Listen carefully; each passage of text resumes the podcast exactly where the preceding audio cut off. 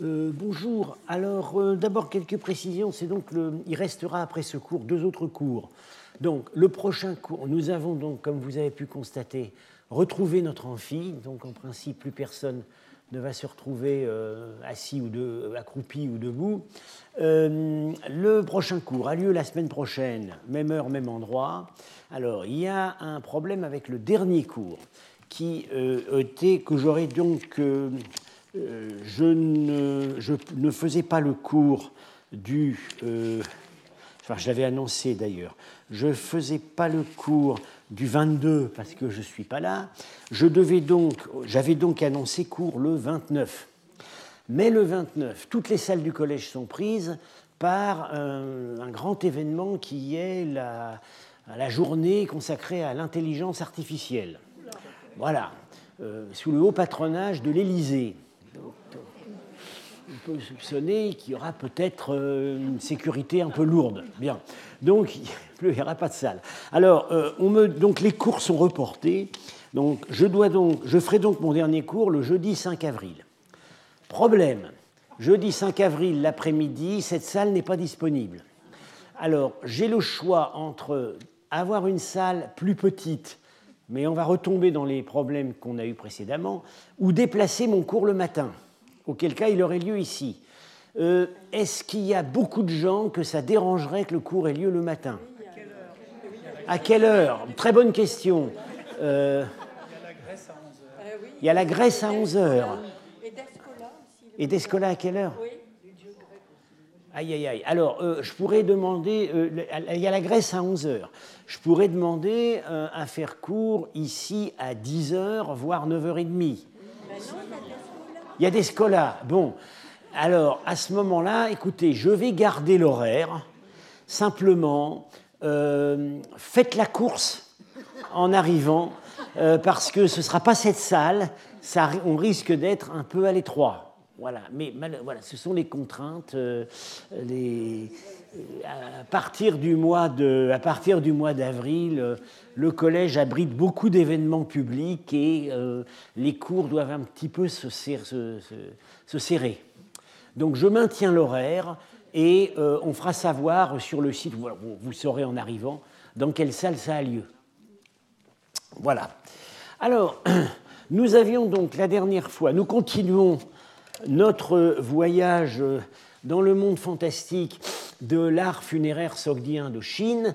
La dernière fois, nous avions donc vu, euh, nous avons terminé de voir les, euh, les reliefs du lit funéraire. Euh, alors, lequel on avait vu? C'était Miho Oui, oui c'était le lit Miho, c'est-à-dire le, le, premier, le premier qu'on a connu, enfin, l'un des premiers qu'on a connu, et, et, le plus authentiquement sogdien de tous, c'est peut-être le plus ancien de toute la série.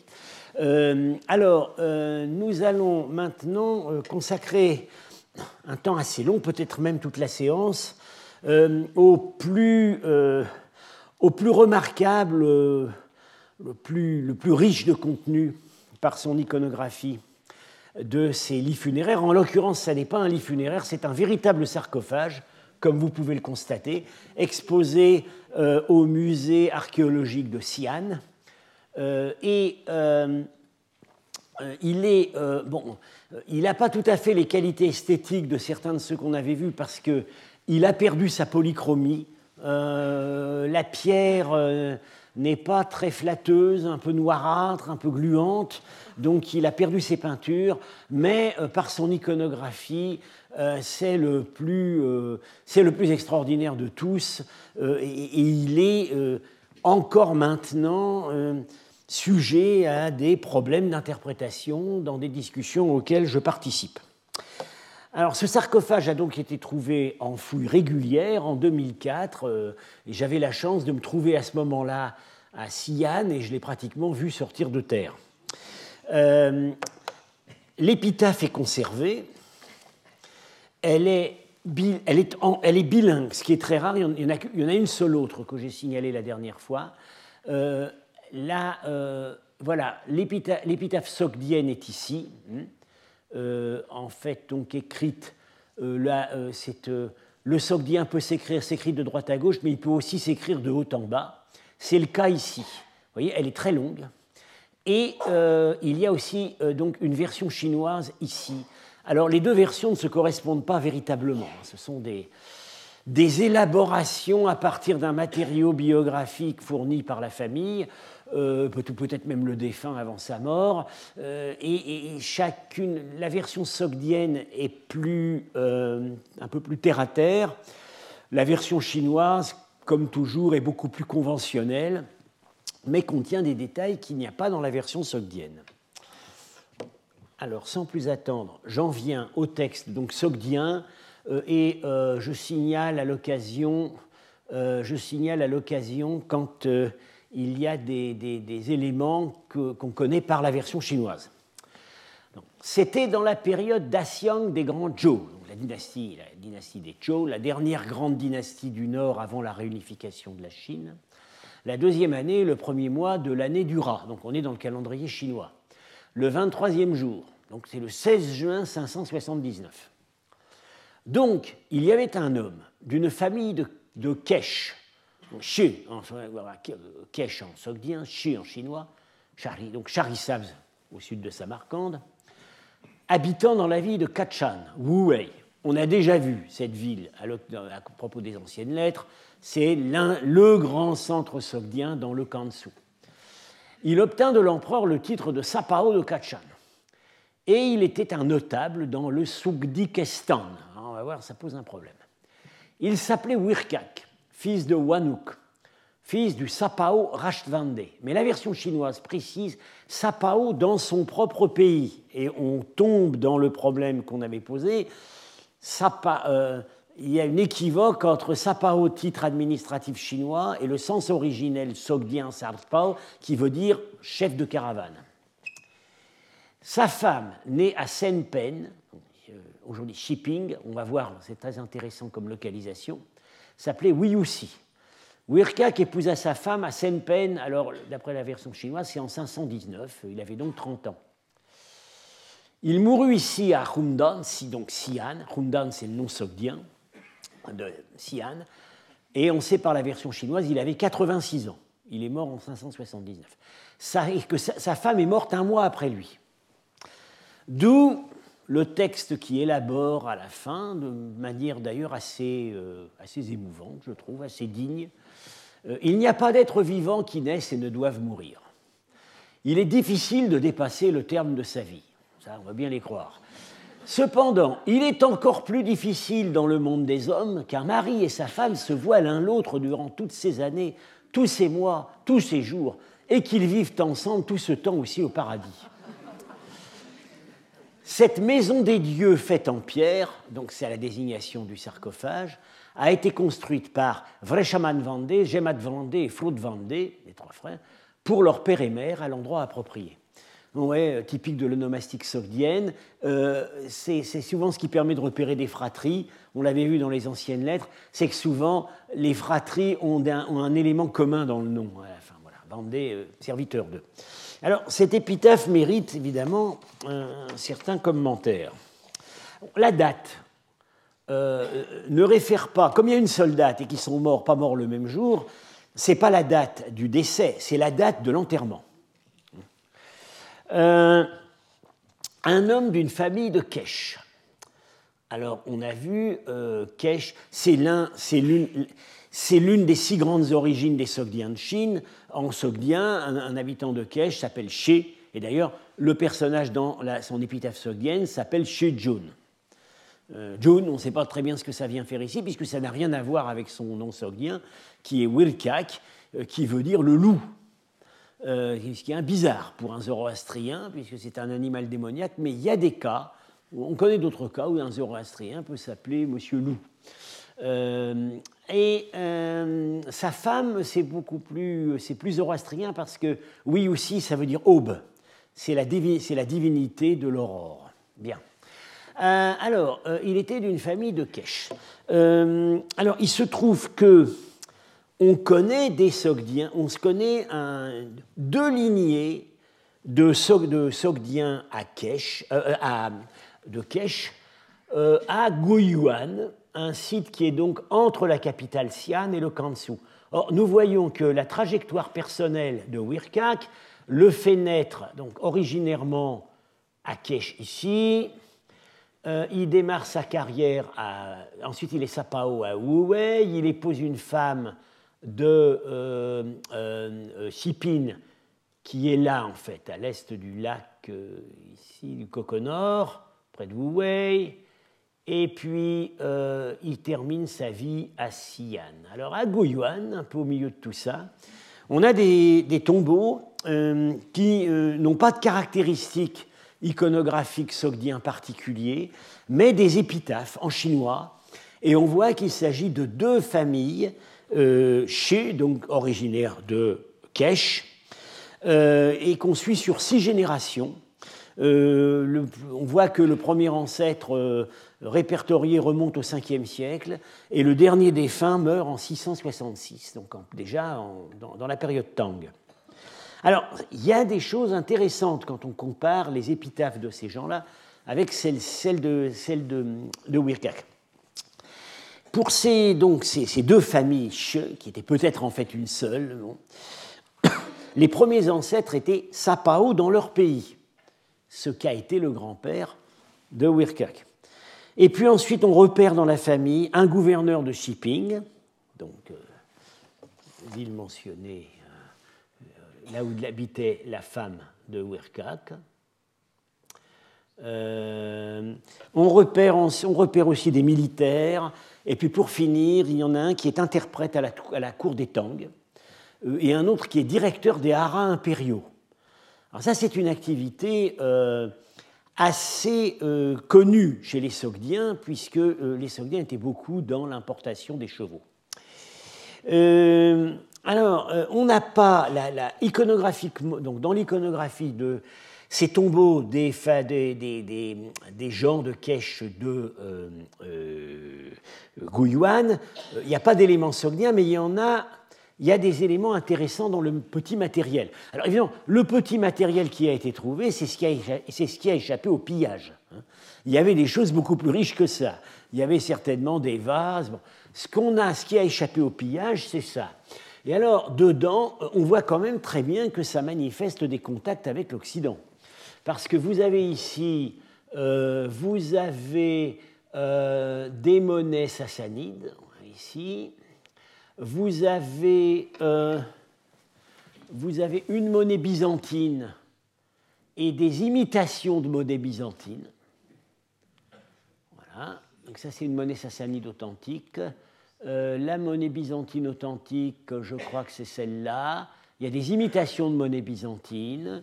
Euh, un sceau sassanide d'importation, hein, euh, avec une, inscription tout à fait lisible en Pélévi, l'image d'un lion, des pierres semi-précieuses qui viennent aussi d'ailleurs. Donc on voit très bien qu'il y a ici. Et puis, alors le masque funéraire, ça c'est une tradition chinoise. Enfin, chinoise.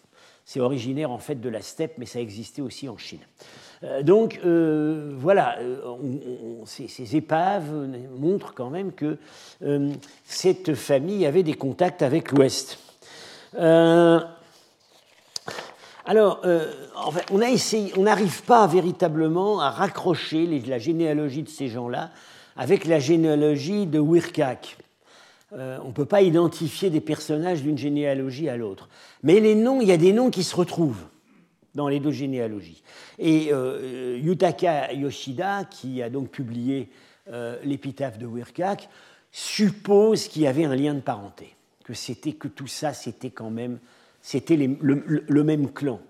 Euh, c'est pas la première fois qu'on est amené à supposer, d'après certains indices, que ces familles d'immigrés sogdiens en Chine, euh, elles n'étaient pas si diverses que ça. Euh, il y, avait euh, dans, le système des neuf lieux d'origine qui ont donné donc leur, nom de famille chinois, il y avait peut-être seulement certaines familles, ou peut-être même une seule, spécialisées dans l'expatriation commerciale. Euh, on voit ça avec. On, retrouve des noms dans les inscriptions du Haut-Indus. On retrouve des noms qu'on avait dans les anciennes lettres de Dunhuang. Euh, un nom clanique, Kanak. Donc, on voit que c'est peut-être un milieu plus serré que ce qu'on pourrait penser. Alors, un problème que j'ai signalé, euh, Wirka, qui, a donc, qui, est donc lui dans, la hiérarchie administrative chinoise, Sapao de Kachan, clairement ça ne veut plus dire chef de caravane, bien que, on va le voir par les reliefs, il a aussi exercé cette fonction, mais il est un notable dans le Soukdikestan. Alors ça veut dire quoi? Alors il y, a deux, hypothèses. Euh, euh, Yoshida, qui a publié l'inscription, pense que ça veut dire tout simplement la Sogdienne. Ce qui pose quand même un problème. Comment est-ce qu'un personnage pouvait être euh, à la fois a pu faire, enfin, pouvait à la fois faire sa carrière en Chine et rester un notable dans son pays d'origine. On voit, on voit que ça a davantage l'air d'être le cas de son grand-père, en tout cas. Alors, euh, Pavel Lourier a fait une autre hypothèse qui me paraît préférable, c'est que Sougdikestan, ça veut dire la communauté sogdienne. Mais ce n'est pas forcément les Sogdiens en Sogdiane. Ça peut être tout simplement la communauté sogdienne à Wuwei. Voilà. Euh, parce que euh, le suffixe estan en persan, euh, on, est habitué à, dire à supposer que ça veut dire pays, hein, Tadjikistan, Ouzbékistan, etc. Mais ça peut aussi vouloir dire communauté, groupe humain. Et donc, ça pourrait plutôt être ça, à mon avis. Alors, l'épouse, qui s'appelle donc Wiyusi, euh, est née à Xiping. Alors là aussi, c'est assez intéressant. Euh, donc par ici. Alors d'abord, c'est vraiment la ville qui est, vous voyez, juste au sud de la grande route qui relie la Chine du Nord au Kansu, et c'est la montée sur le plateau tibétain. Euh, et euh, alors, euh, donc les personnages enterrés à Guyuan, l'un d'eux avait été gouverneur de Shipping, mais il y a autre chose qui attire l'attention. Shipping, c'est un grand centre d'approvisionnement en vésicules de musc. Marco Polo en parle. Euh, assez en détail parce qu'il euh, il se trouve que pendant leur voyage, euh, ils se sont trouvés, c'est plutôt le voyage de retour à mon avis, ils se sont trouvés, non, c'est son père et son oncle, lors de leur voyage, qui se sont retrouvés bloqués un an au Kansu, à Jangier, pour leurs affaires, dit Marco. Il ne précise pas davantage. Et, il se trouve que Marco a ramené à Venise une, peau de chevreau à musc. Euh, on le sait par, euh, euh, on le sait par, par les testaments de la famille. C'est resté dans la famille pendant longtemps, comme une relique. Donc, on soupçonnerait assez facilement qu'ils ont été un moment, bon, comme, comme j'ai déjà eu l'occasion de le dire, Marco est extrêmement chiche en détail sur les affaires conclues par sa famille, parce que c'est n'est pas ça qui lui paraît intéresser le lecteur, mais on pourrait bien penser qu'ils ont été un moment dans le commerce du musc. Euh, et euh, je rappelle donc que euh, l'un des personnages des anciennes lettres, l'auteur de l'ancienne lettre numéro 2, Nanai Vandé, si je me rappelle, oui, Nanai Vandé, qui est probablement à Langzhou, mentionne l'envoi à Samarcande d'un capital en vésicule de musc qu'il a accumulé pour assurer l'avenir de son fils. Et donc là aussi, on, donc ce n'est pas indifférent de, voir que l'épouse de Wirkak a des attaches avec euh, ce centre de, euh, ce centre de, ce grand centre de fourniture euh, en musc. le musc, c'est typiquement le genre de produit que les Sogdiens pouvaient aimer commercialiser parce que ça, vaut, ça vaut son poids d'or, et même plus. Donc c'est typiquement objet, matériel de prestige peu pondéreux et très cher. Euh, les, les, capitaines de bateaux n'aimaient pas du tout transporter des chargements de muscles parce que l'odeur était absolument insupportable, mais bon, sur un chameau, euh, ça devait passer davantage. Euh, alors, j'en viens maintenant à l'iconographie. alors, euh, il y a d'une part des compositions habituelles sur les, sur les lits funéraires sogdiens, les prêtres que vous avez déjà vus et que donc avec d'autres tombeaux, et que donc je ne montre pas à nouveau ici, les prêtres oiseaux, symbole du dieu Sroche, euh, la cérémonie funéraire, la cérémonie euh, du quatrième jour après la mort, euh, au moment où l'âme est censée franchir le pont, et là on va vraiment les voir franchir le pont. Bon, c'est montré, mais, alors, par ailleurs, donc, il y, a un ensemble très, très riche de panneaux euh, je montre plutôt des dessins que des photos parce que la pierre est difficile à photographier. On peut voir pour des petits détails, mais pour l'ensemble, il vaut mieux voir les dessins. Euh, les, euh, les, panneaux se répartissent en deux catégories. Il y a des scènes, des scènes religieuses à contenu principalement eschatologique, en rapport avec le voyage dans l'au-delà. Et ça, c'est unique. C'est le seul, avec un autre tombeau qu'on va voir après, c'est le seul cas où on a ça. Et par ailleurs, il y a des scènes biographiques. En l'occurrence, six scènes, ici numérotées de A à F, qui se lisent de droite à gauche. C'est normal, le sogdien s'écrit de droite à gauche. Donc l'art sogdien souvent se lit de droite à gauche. Pas toujours, mais souvent. Les peintures de Penjikent, par exemple. Elles occupent deux côtés. Un côté ici, un côté là. Euh, bon, on voit pas, c'est pas très net sur cette image, mais on, ce, sera, plus sur le, les images détaillées. Et euh, ce qui est particulièrement intéressant dans ces scènes, c'est qu'elles forment vraiment clairement une séquence chronologique, ce qui n'était, semble-t-il, pas le cas ailleurs. Euh, et on a aussi l'impression que c'est moins conventionnel que d'autres il y a vraiment, euh, on, soupçonne un rapport assez étroit avec la, vie réelle du personnage. Alors, que voit-on? Première scène à droite. On voit euh, un, euh, deux personnages. Alors, celui-là est clairement un sapao, parce qu'il a le bonnet que vous avez, qu'on a déjà eu l'occasion de voir et un jeune homme, vraisemblablement euh, son fils. Alors, je dis tout de suite, à mon avis, c'est Wirkak jeune avec son père ou son grand-père. Et euh, ils viennent présenter leurs compliments à un couple royal qui vient d'avoir un bébé. C'est la visite de courtoisie. Ça mène des cadeaux. Ça se ce couple royal est dans un milieu, vit dans un cadre, disons, sédentaire d'Asie centrale, sans qu'on puisse être précis pas, ils ne sont pas sous la, yourte, ils sont sous des pavillons, comme les Sogdiens en avaient. Ça peut être un peu n'importe où, entre Tourfane, euh, la euh, euh, peut-être la Bactriane. Enfin, moi, je les verrais plutôt, je les verrais plutôt au Xinjiang, je les verrais plutôt du côté de Tourfane, en fait. Le personnage ici porte une couronne stylisée, mais d'inspiration sassanide. alors là, c'est très important parce que tous les personnages royaux qu'on va voir sur ces scènes ont ce type de couronne. Euh, et euh, euh, alors voilà, ça c'est le, détail. ah oui, non, ça c'est en fait un détail d'une scène ultérieure. J'aurais pas dû le mettre ici. Bon. et on a ici un cheval qui attend avec un parasol dehors. Donc c'est un cheval de sapao. Parce que les sapao, on a déjà vu, euh, ils héritent un peu, ils héritent d'une symbolique royale.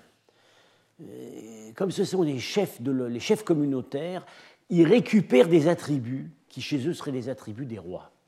Et visiblement, c'est le cheval du, personnage le plus âgé, qui est ici. On imagine que le gamin montait en croupe. Bien. Visite de courtoisie à un couple. Alors, ce couple, euh, ce couple royal, euh, ressemble beaucoup à... Euh, alors on va, on, va en voir, on va en voir apparaître un autre euh, plus loin. Je vous dis tout de suite, à mon avis, le bébé de la scène 1 est, le, est devenu le roi de la scène 4. voilà, parce qu'ils n'ont pas la même couronne. Et dans le détail, ils n'ont pas la même couronne, sa femme non plus. Donc, ce pas les mêmes, mais ils sont dans le même cadre. Et il n'y a plus de bébé. À mon avis, le bébé, c'est lui. Bon. Et euh, on a là un plat eftalite de, du Tokarestan, où on voit le couple, l'homme, la femme en long manteau enveloppant, le couple avec le cafetan d'Asie centrale euh, qui, qui, banquette ensemble. exact. C'est très proche de cette scène-là, avec la, coupe levée, euh, des musiciens. C'est vraiment la façon dont les Eftalites se faisaient représenter. Et ce qui frappait beaucoup les Chinois, c'est que quand les souverains Eftalites recevaient, ils recevaient avec leurs femmes. Ça n'était pas typique d'autres peuples avec qui les Chinois étaient en rapport, mais dans le cas des Eftalites, ils, ils précisaient bien que la femme euh, avait un statut social élevé. Et ça correspondrait bien à ce qu'on voit ici. Voilà la première scène. Changement de décor avec la deuxième scène. On a un autre personnage qui porte lui aussi une couronne de type sassanide. C'est pas la même. Et lui, euh, il est à la chasse dans la steppe on peut supposer que c'est plutôt un chef nomade. Alors, euh, le, décor, le décor montre des, manguiers. Alors, je vous dis tout de suite, c'est pas réaliste. Dans l'art, dans l'art de ces tombeaux sogdiens, ça s'est inspiré de l'art bouddhique. Manguier, ça veut dire exotique.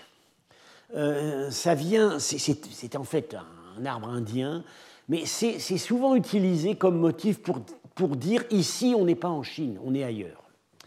Alors voilà, et donc ils chassent divers animaux, euh, qui peuvent être des animaux de la steppe, hein, des cerfs, etc. Et dessous, une scène très intéressante, on a une caravane. Aucun Peut-être ce personnage porte-t-il le bonnet de Sapao. Vous voyez les traits physiques caricaturaux sogdiens. Donc les sogdiens sur leur propre tombeau laissent les artistes chinoises Chinois les montrer d'une façon un peu grotesque. C'est très vivant, hein, le, chameau qui blatère, là, qui est chargé. Euh, et euh, on voit que cette caravane, il y a deux éléments très intéressants dans cette caravane. Il y a un garde armé, voilà, il a un carquois. Et on sait que les caravanes, suffisamment dotées, se payaient se payait euh, une escorte. Et alors lui, qu'est-ce qu'il fait? Euh, Alors euh, ici, on le voit ici. alors, le bonnet, là, c'est exactement le bonnet kirghiz actuel, bonnet de voyage. on ne peut pas dire autre chose qu'il regarde avec une longue vue. C'est absolument impossible d'interpréter le motif autrement. Euh, alors, gros problème. Donc, euh, euh Wertmann, dans, son, gros livre, dit ben voilà, il, a un télescope, il a une longue vue, c'est pour observer l'horizon, alors soit pour surveiller la route, probablement pour voir s'il n'y a pas des voleurs, des, brigands qui apparaissent à l'horizon. on a déjà vu que la présence des brigands sur ces routes d'Asie centrale est omniprésente. Problème, on est mille ans avant Copernic. Les longues vues à lentilles, ça n'existe pas. Alors, il y a des lentilles expérimentales. Euh, on sait qu'il y avait des lentilles expérimentales euh, donc dans l'Antiquité gréco-romaine, mais c'était vraiment expérimental. Euh, il y en avait, alors il y en avait après dans la science arabe. Alors, on dit, on dit que, mais j'ai pas trouvé, j'ai jamais vraiment trouvé de publication qui confirme ça, que dans la fouille de l'observatoire de Maraga en Iran, euh, donc sous, sous la dynastie mongole, on aurait retrouvé des lamelles de verre superposées qui peut-être avaient un effet agrandissant. Mais enfin, ça, ça ne nous donne pas l'invention de la longue vue au VIe siècle. Mais il y a un détail, il y a un, une information intéressante. Parmi les nombreuses inventions du grand savant Al-Biruni, fin Xe, début XIe siècle, il y a un tube télescopique sans lentille. Parce que même s'il n'y a pas de lentille dans le tube, ça permet quand même de concentrer la vision en éliminant les lumières latérales. Euh, on voit mieux l'horizon dans un, dans un cylindre en carton même sans lentille, qu'on le voit euh, avec une vue euh, panoramique. À mon avis, c'est ça. Euh, c'est un, tube, un tube de vision. Alors, ce qui est très intéressant, c'est que Biruni, cinq siècles après, il n'a rien inventé. Hein. les marchands sogdiens avaient déjà ça. Euh, ça, c'est une pièce aversée au dossier, à mon avis, au dossier de l'héritage centra-asiatique de Biruni, qui était né au Choresme, qui avait grandi au Choresme, qui était resté très patriote au chorasmien, et dont la, on sait que beaucoup, euh, beaucoup une partie de, de la géométrie, de l'astronomie, de, enfin de la géométrie de Biruni peut venir de la, euh, de la pratique de l'irrigation très sophistiquée du Choresme. Il y avait probablement au Choresme pré-islamique une science géométrique développée parce qu'il suffit de voir, euh, il suffit de voir les plans des grands des grands monuments que euh, j'ai examinés ici il y a deux ans. Ce sont des épures d'architectes et on n'a pas ça ailleurs en Asie centrale. Eh bien, dans les techniques des voyageurs du Choresme, il y avait probablement cela. Euh, et ça, je peux vous dire tout de suite, c'est quelque chose que j'ai trouvé il y a deux jours. voilà, ça, ça, sert, ça sert à de préparer les cours. Euh, alors, qui peut, qui peut, être ce souverain nomade qui a quand même une couronne sassanide? Euh, On est donc dans un milieu ephtalite, péri-ephtalite. Alors, il se trouve que les ephthalites avaient, avaient des alliés dans les, les ephthalites qui, à cette époque, donc, dominent la Bactriane, la Sogdiane et une partie de l'Inde sont en relation d'alliance avec des confédérations nomades qui sont dans la steppe. La principale, c'est les Juan-Juan. Alors on écrit, on maintenant en pinning, mais en fait c'est Juan-Juan.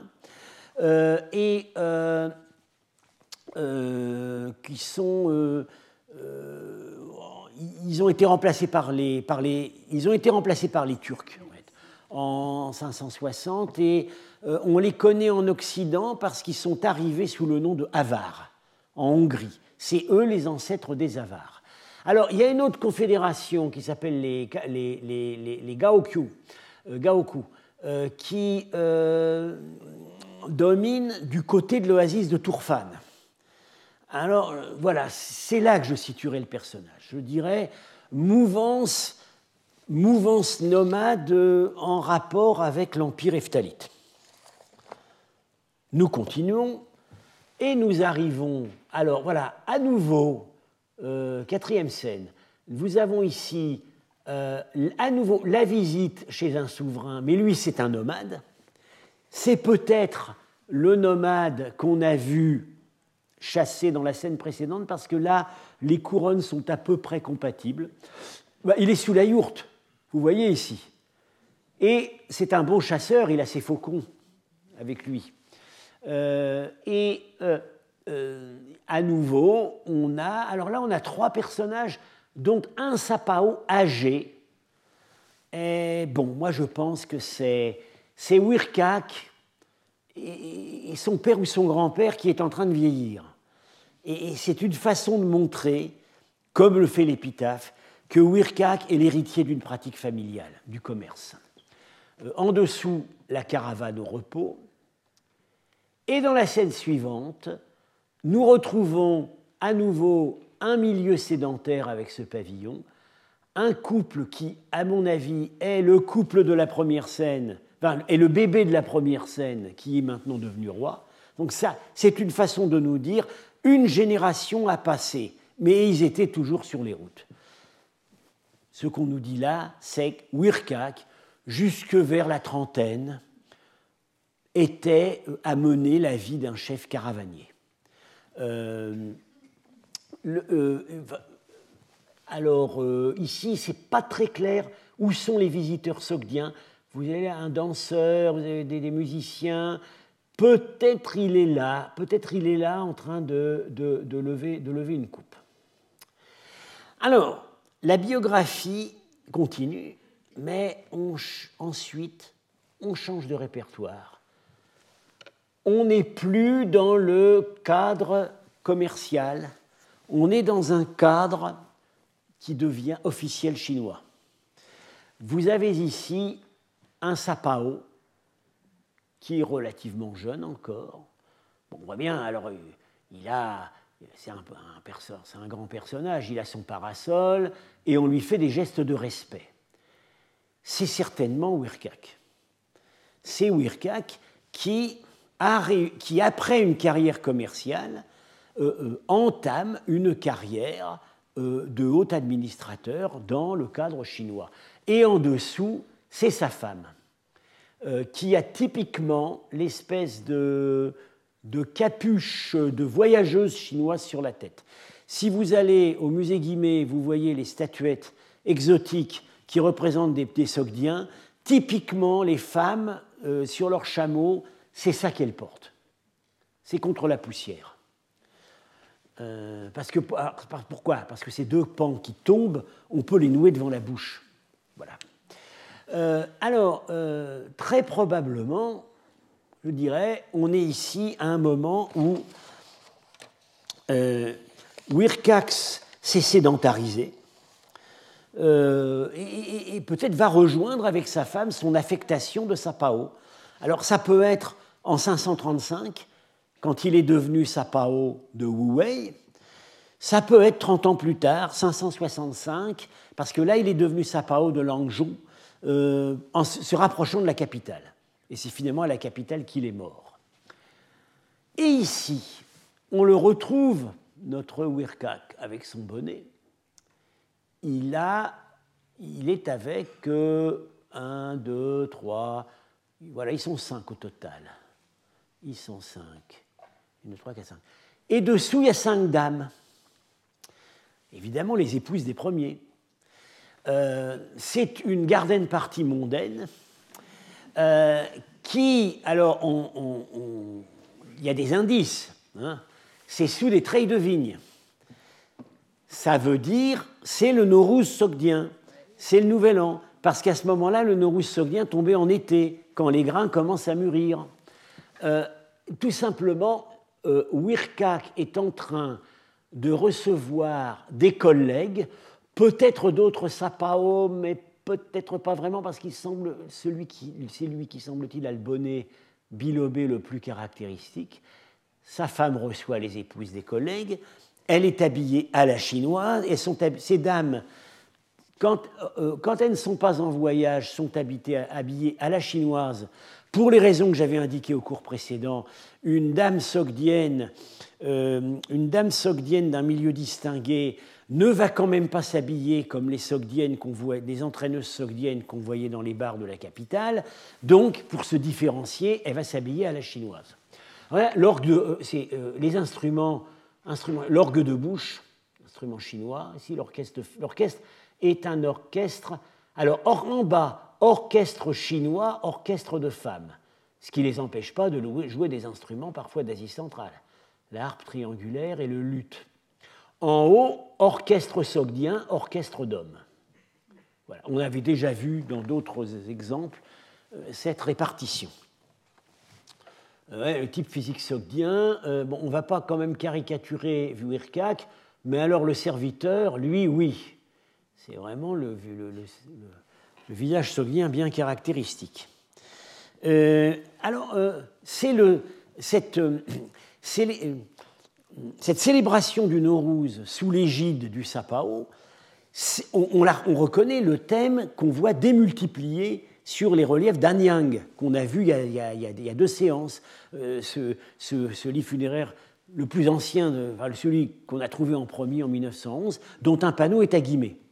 Euh, c'est tout, simplement c'est le couronnement d'une carrière de Sapao, mais vu du point de vue sogdien.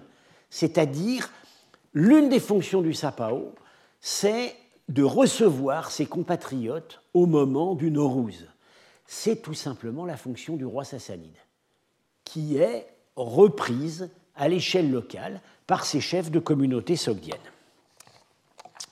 Alors, vous voyez tout de suite, bon, les, allusions, les allusions au commerce sont quand même pas absentes, puisque euh, on, a quand même, euh, on a quand même des caravanes battées, etc. Bon, et une, voilà, les, dangers de la route et tout ça. Mais on est quand même très loin du monde besogneux qu'on voyait dans les anciennes lettres.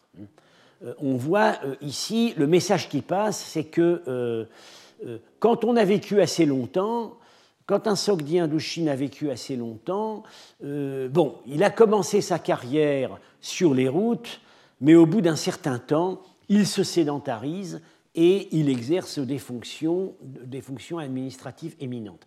Alors, ce qui est intéressant ici, c'est qu'on le voit, il n'y a pas de scène, il n'y a aucune scène à la chinoise comme on voit sur certains autres tombeaux, où on nous met bien en parallèle la scène de délassement à la sogdienne et la scène à la chinoise, euh, et, également les, rapports avec des officiels chinois.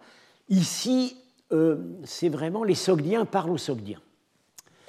Alors, j'ai dit tout à l'heure, alors, euh, un détail encore à commenter, c'est donc ces personnages qui, je dirais, faute de mieux, c'est la mouvance ephthalite. Ah, ça, ça peut être effectivement euh, la dynastie qui, à l'époque, règne, non, non, encore chinoise, qui à l'époque règne à Tourfan.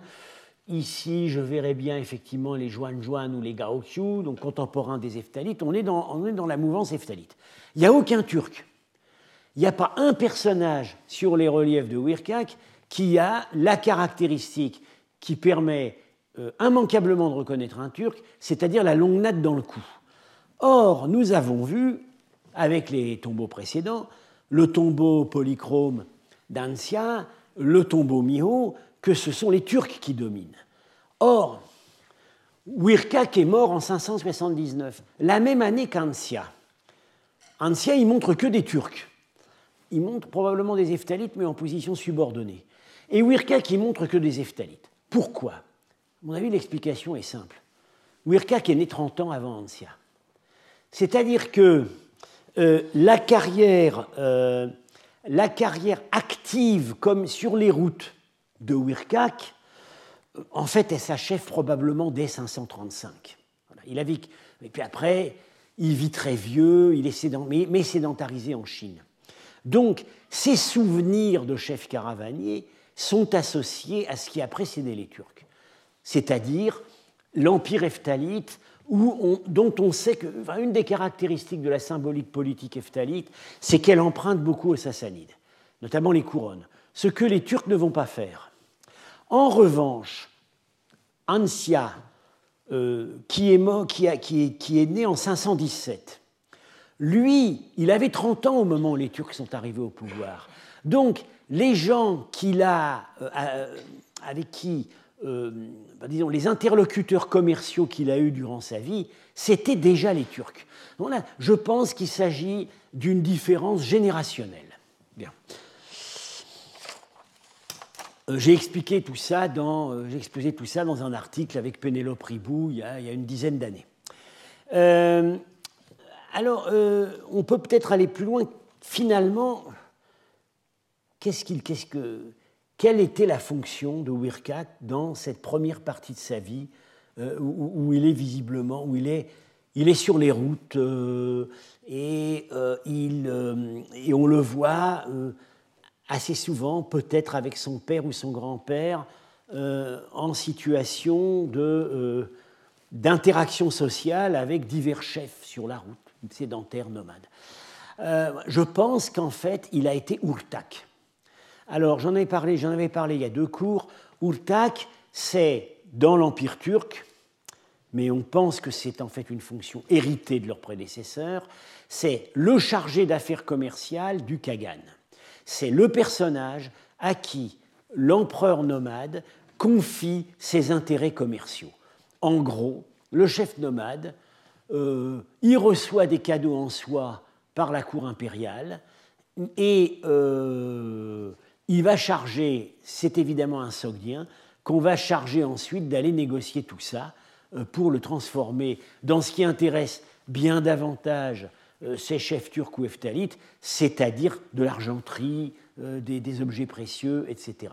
Et je pense que cette fonction à la fois commerciale et de cours qu'on voit s'afficher ici correspondrait bien à la fonction de, à la fonction d'Urtak. Alors j'avais dit donc la fois précédente que euh, l'exemple typique de l'Urtak, ça on peut vraiment en être quasiment certain, c'est ce fameux maniar que les Turcs ont, utilisé comme un, un sogdien que les Turcs ont utilisé comme ambassadeur, ambassadeur commercial, aussi bien auprès des Sassanides qu'auprès des Byzantins.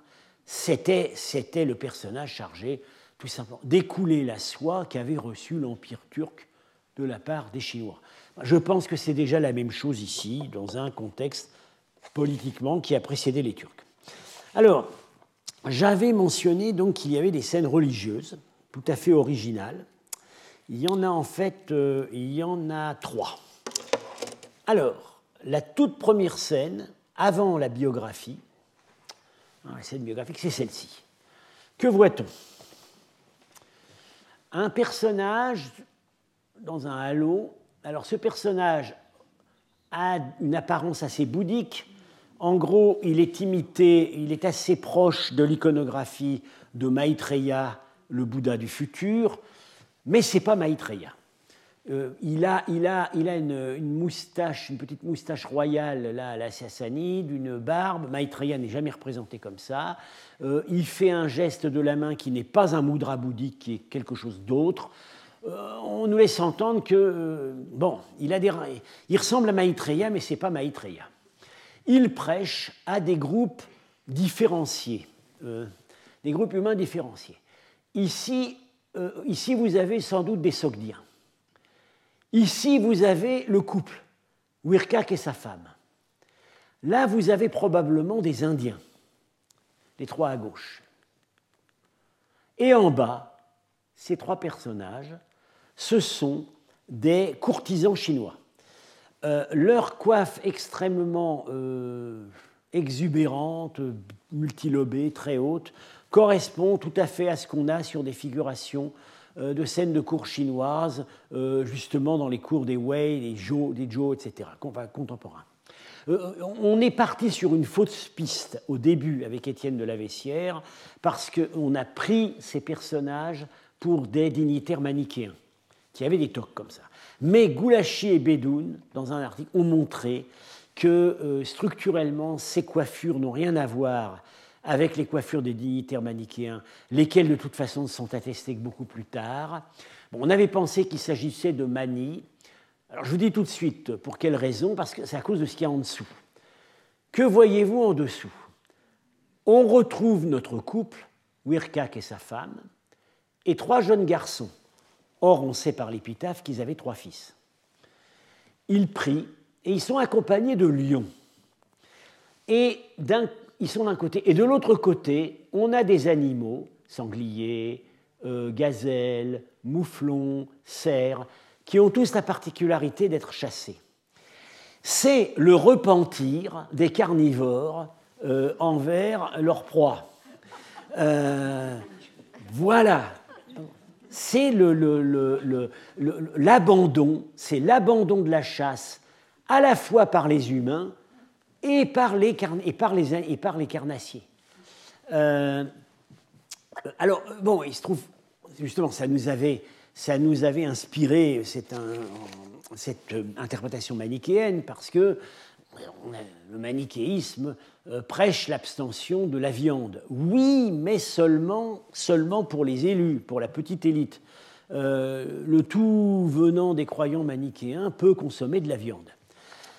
Or, il y, a un, personnage, enfin, il y a plutôt, disons, oui, voilà, deux personnages dans euh, les conceptions zoroastriennes sur la fin des temps, qui, euh, sous l'égide desquels les hommes vont abandonner la nourriture carnée.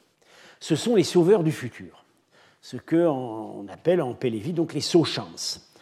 Alors, euh, on a, je vous lis tout de suite les extraits de textes qui en fait qui euh, ont servi à Goulachi et Bédoun à faire cette proposition à laquelle je me suis rallié. Alors là, alors, il y a un passage là, donc, dans le livre du Denkart euh, qui concerne le deuxième sauveur, parce qu'il y aura trois sauveurs successifs en 3000 ans. Le deuxième sauveur, voilà, euh, il s'appelle Dharma. Lorsqu'il ne restera plus que 53 années au millénaire Dharma. La douceur et la saveur du lait et des plantes augmenteront à ce point que les hommes, n'ayant plus besoin de viande, en abandonneront l'usage. Et puis ensuite, on passe au troisième sauveur. Durant les 57, années, du dernier sauveur, les plantes serviront de nourriture pendant 17 ans, l'eau pendant 30, l'esprit pendant 10. on, est, on devient d'abord végétarien, et puis après on ne s'alimente plus.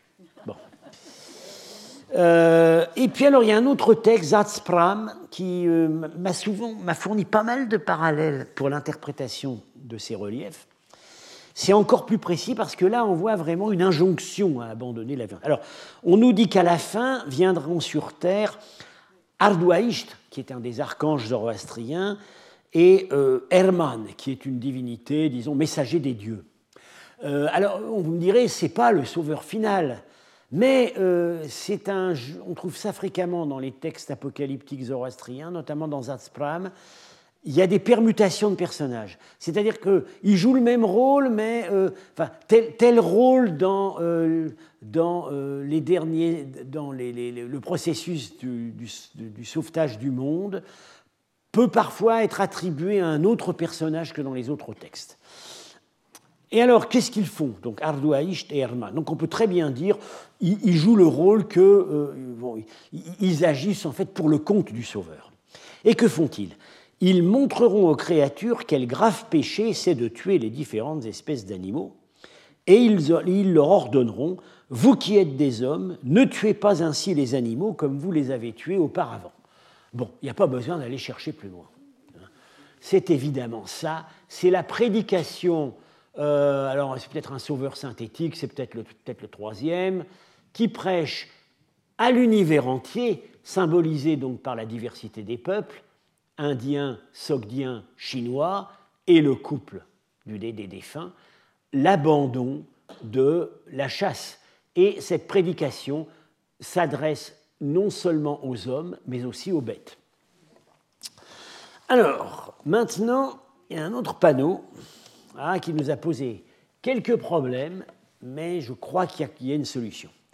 Euh, c'est pareil, on avait... Alors, voyez, il y a un ascète dans une grotte, hein, ça c'est vraiment directement inspiré de l'art bouddhique, qui prêche à un animal, alors c'est pas clair si c'est un singe ou un petit félin. Et puis en bas, vous, vous avez euh, un océan peuplé de créatures monstrueuses. Et on retrouve Wirkak et sa femme qui supplient avec les bras levés. Et trois anges descendent du ciel on voit bien que c'est des anges, ils ont des ailes, et ils descendent du ciel pour les réconforter, en apportant un plateau de nourriture, des fleurs, etc., et en les tirant euh, de leur détresse. Bon, euh, alors euh, c'est pareil, on avait d'abord pensé que peut-être c'était Mani, mais un, un épisode obscur où Mani fait une retraite dans une grotte, mais c'est attesté beaucoup plus tardivement.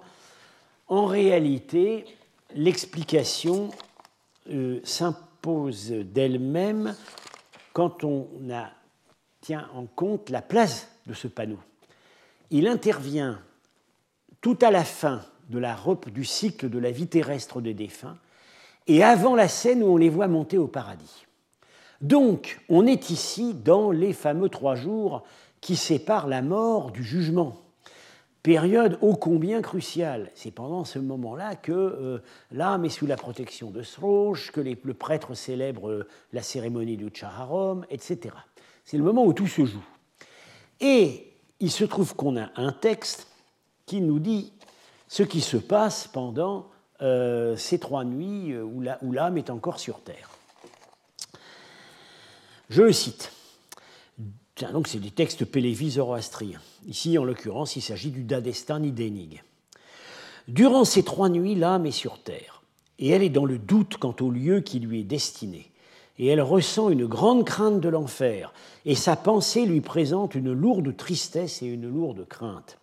Mais en raison des bonnes actions qu'elle a accomplies dans ce monde, la première nuit, l'esprit des bonnes pensées, la deuxième nuit, l'esprit des bonnes paroles, la troisième nuit, l'esprit des bonnes actions viennent à l'âme et lui apportent aide et réconfort. C'est ça qui est représenté. Et euh, ce euh, ce, qu'on voit ici, c'est que cette étendue d'eau n'est pas une étendue d'eau ordinaire, elle est peuplée de créatures monstrueuses, et nous allons voir dans le panneau suivant que c'est la manière de symboliser l'enfer. C'est-à-dire que ces personnages, c'est une manière très inspirée par l'Inde. Hein. donc l'océan des samsaras, des transmigrations, peuplé avec des crocodiles. Hein. mais c'est transposé, cette symbolique indienne est transposée dans une sémantique zoroastrienne. C'est l'angoisse, ce sont les âmes qui L'angoisse de l'âme devant ce qui l'attend est visualisée par la, est symbolisée par la, la représentation des défunts englués dans les eaux de l'enfer et qui supplient l'intervention de bonnes pensées, bonnes paroles et bonnes actions. Bonnes actions. Alors, qui est la 7 en, haut? Vous avez vu tout de suite que j'ai fait une proposition. Euh, je ne vous le cache pas, cette proposition est considérée comme ridicule par tous mes interlocuteurs, euh, euh, qui m'ont même, dans, l'une m'a même demandé de ne pas la diffuser pour ne pas nuire à mon crédit. Bien, mais je la diffuse quand même parce que, parce que voilà, je, ce personnage typologiquement ressemble assez euh, au euh, Maitreya Sochans de la première scène, sans être tout à fait le même. Donc il faut a priori chercher du côté d'un des sauveurs de l'humanité. Et il y a un seul sauveur de l'humanité qui a passé une dix ans de sa vie euh, au désert, ayant fui sa famille et s'étant nourri avec du fromage. C'est Zoroastre. Euh, dans des traditions euh, qui ont ensuite été un petit peu censurées dans la littérature zoroastrienne, mais dont on retrouve des traces nettes. Typologiquement, c'est exactement, euh, c'est la retraite de Jésus au désert. Hein. et il, donc, à mon avis, c'est lui. Et pourquoi est-ce qu'on met Zoroastre dans cette scène? Eh bien, dans dans l'hymne qui est adressé, dans la, louange qui est adressée à l'âme de Zoroastre, dans l'Avesta, que lit-on à la première ligne? Zoroastre est le premier homme qui a bien pensé, euh, bien, euh, euh, bien pensé, bien parlé, bien agi. Donc, voilà, bonne pensée, bonne parole, bonnes actions. Bon, encore une fois, c'est j'ai conscience que je prends un risque, mais bon, voilà, j'ai rien d'autre à proposer que cette interprétation. Alors, euh, j'annonce ce que je vais commenter plus en détail la semaine prochaine. C'est le grand tableau final. Voilà. Euh, côté est, c'est pas par hasard, c'est le côté du paradis, euh, qui montre effectivement. Alors, je, je, donne les grandes c'est évidemment, ça grouille de partout, c'est très difficile de s'orienter là-dedans, mais enfin, je vous explique. Euh, ce qu'on voit principalement, c'est un pont. Au-dessus de flots tourmentés, où on reconnaît, voyez ici, une créature monstrueuse, là aussi, bon, c'est pas des eaux très sympathiques, c'est l'enfer. Chez les Zoroastriens, au quatrième jour, l'âme pour être jugé, va franchir un pont qui va passer au-dessus de la bouche de l'enfer. Si l'âme a été euh, bonne, le pont s'élargit et l'âme passe sans problème, guidée par des flammes qui éclairent les ténèbres. Les voilà les flammes. Bon. Et vous voyez ici, voilà, voilà Wirkak et sa femme. Alors, je vous dis tout de suite, je vous dis tout de suite euh, ils sont passés juste au-dessus de la bouche du crocodile. Ça veut dire qu'ils viennent juste d'être sauvés. Parce que si l'âme a été mauvaise, le pont se diminue, s'étrécit à la mesure d'une lame de couteau, euh, le lame est coupé en deux et précipité en enfer. Alors il y a d'autres détails qui agrémentent le récit. Enfin ici, évidemment, c'est la façon dont un marchand sogdien sur un lit de mort voyait son arrivée au paradis. Il ne pouvait pas s'imaginer aller au paradis sans sa caravane et ses richesses. Ça, on voit très bien. C'est la psychologie du sogdien sur son lit de mort. Euh, euh, la scène est inaugurée à droite par euh, des personnages fort intéressants Qui sont-ils? Eh bien, ce sont des prêtres zoroastriens, évidemment. On les a déjà vus dans les reliefs Miho la dernière fois. On en a vu un euh, vers l'entrée du pont, euh, mais on ne voyait que le début du pont. Voilà, euh, on voyait que ça. Et là, on a le pont en entier. Et alors, au-dessus de ces deux personnages, les, prêtres zoroastriens vont toujours par deux, comme j'avais expliqué, presque toujours. Au-dessus, et là voilà la caravane qui commence à partir, et le feu qui va, qui va illuminer le chemin du mort. Alors je vous cite le texte, Satspram, qui est une forme assez littéraire de la narration eschatologique zoroastrienne, mais à mon avis qui devait être On voit très bien qu'un texte assez proche devait circuler dans les milieux de prêtres qui ont inspiré euh, ces reliefs. Puis une forme de feu conduit l'âme en avant sur le pont du Chinwat et frappe les ténèbres de l'enfer, après quoi se présente la semblance d'une montagne sur laquelle monte l'âme. Ça, c'est ce qu'on va voir après. Et, pour euh, corser le tout, vous voyez ici, malheureusement, l'image était mal coupée, vous voyez deux chiens.